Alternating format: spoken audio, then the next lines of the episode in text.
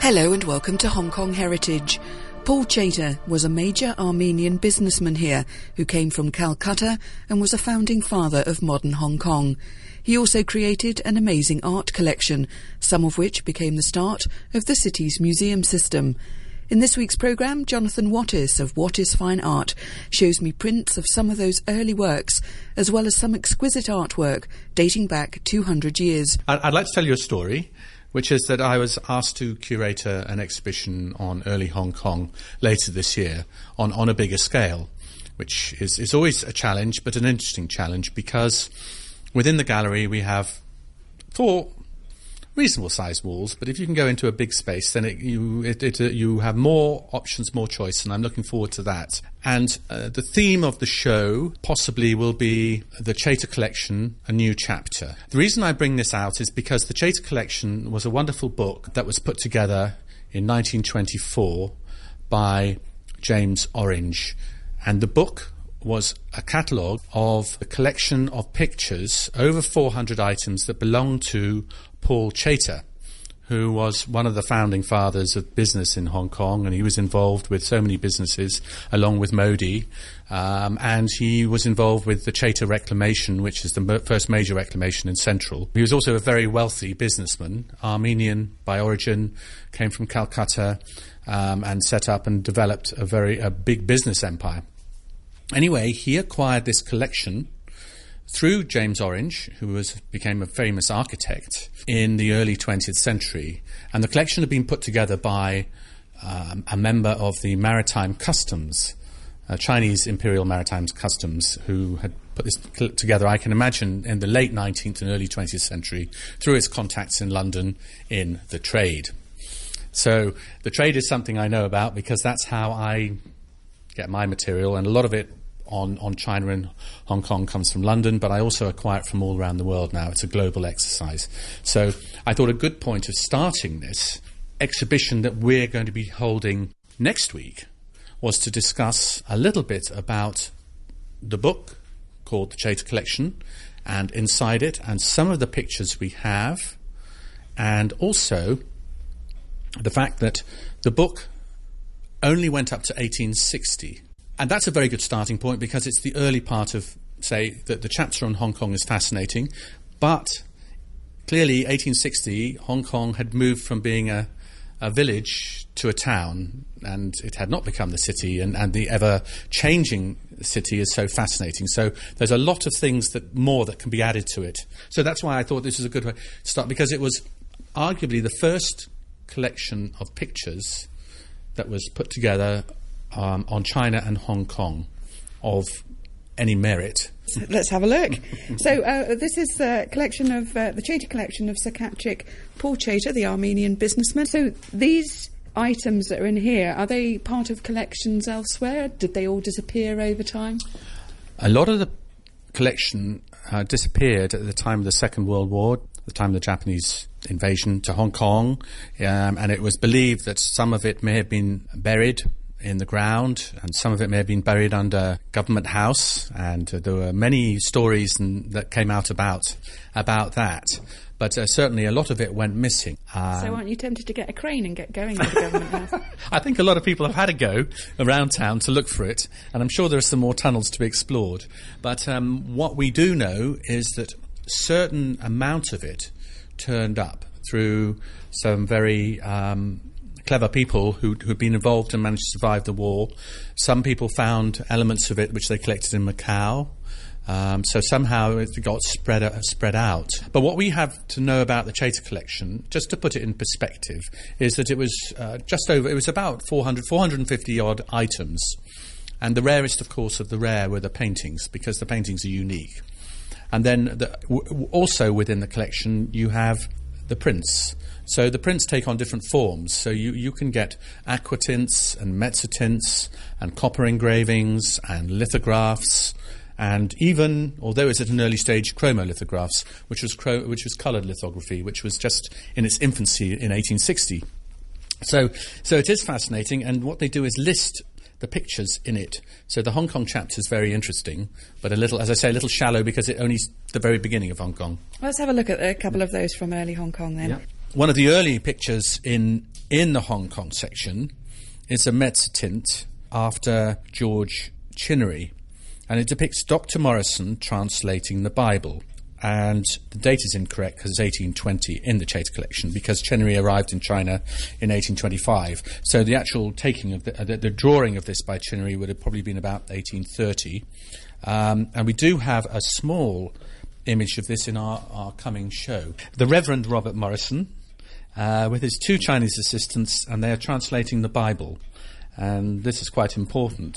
Um, so Morrison was um, a very early character in, in China in terms of coming to Macau, um, and he also worked in the Malacca College, College um, of Southwest Malaysia, and um, he he was involved with setting up the first Protestant chapel, which was in Macau, which has so much history, and there's so many people involved.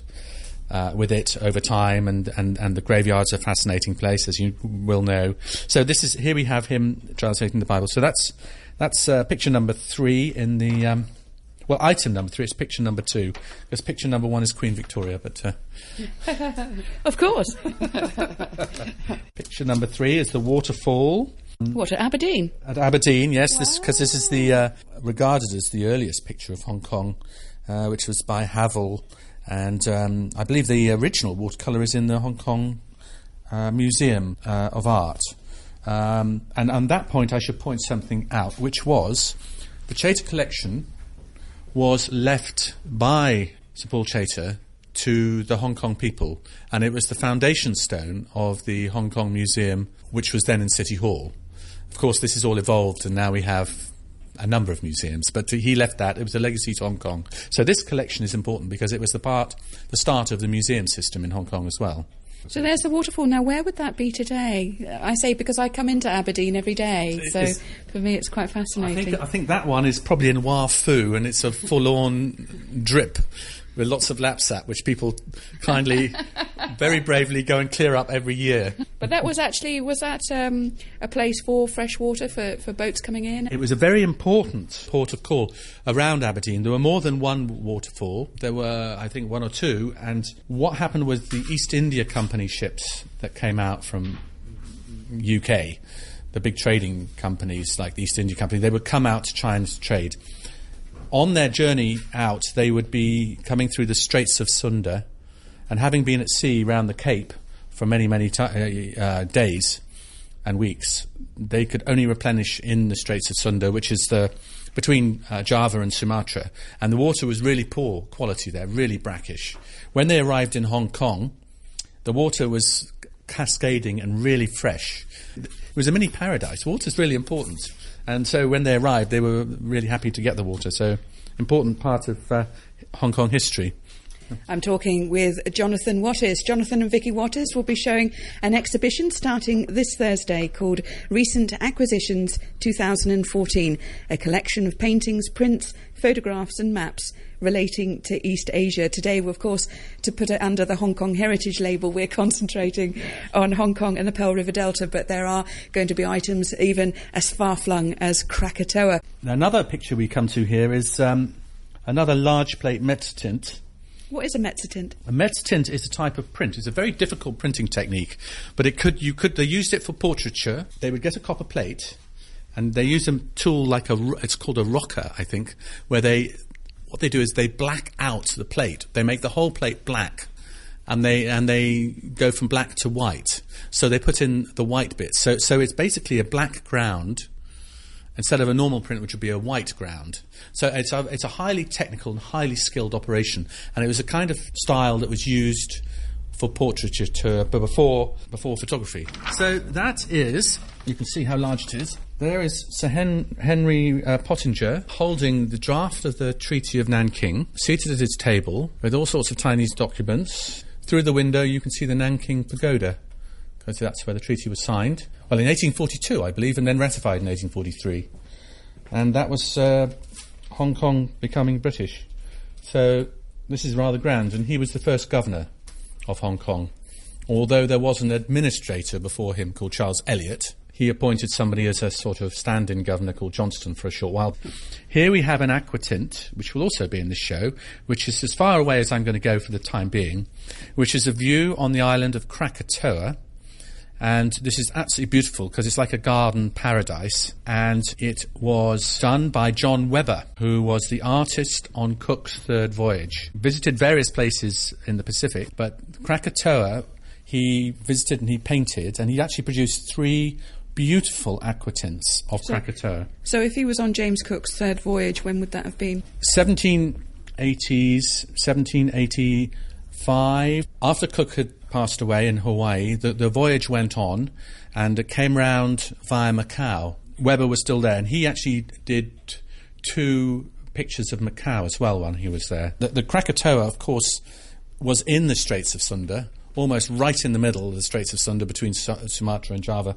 And as you, you, you will know, that in 18, uh, 1880 or thereabouts, very near that date, there was the big explosion of Krakatoa, which kind of caused, I think, the climate to change for a, for a little while. It was one of the biggest uh, explosions, and, and the, and, the, island disappeared.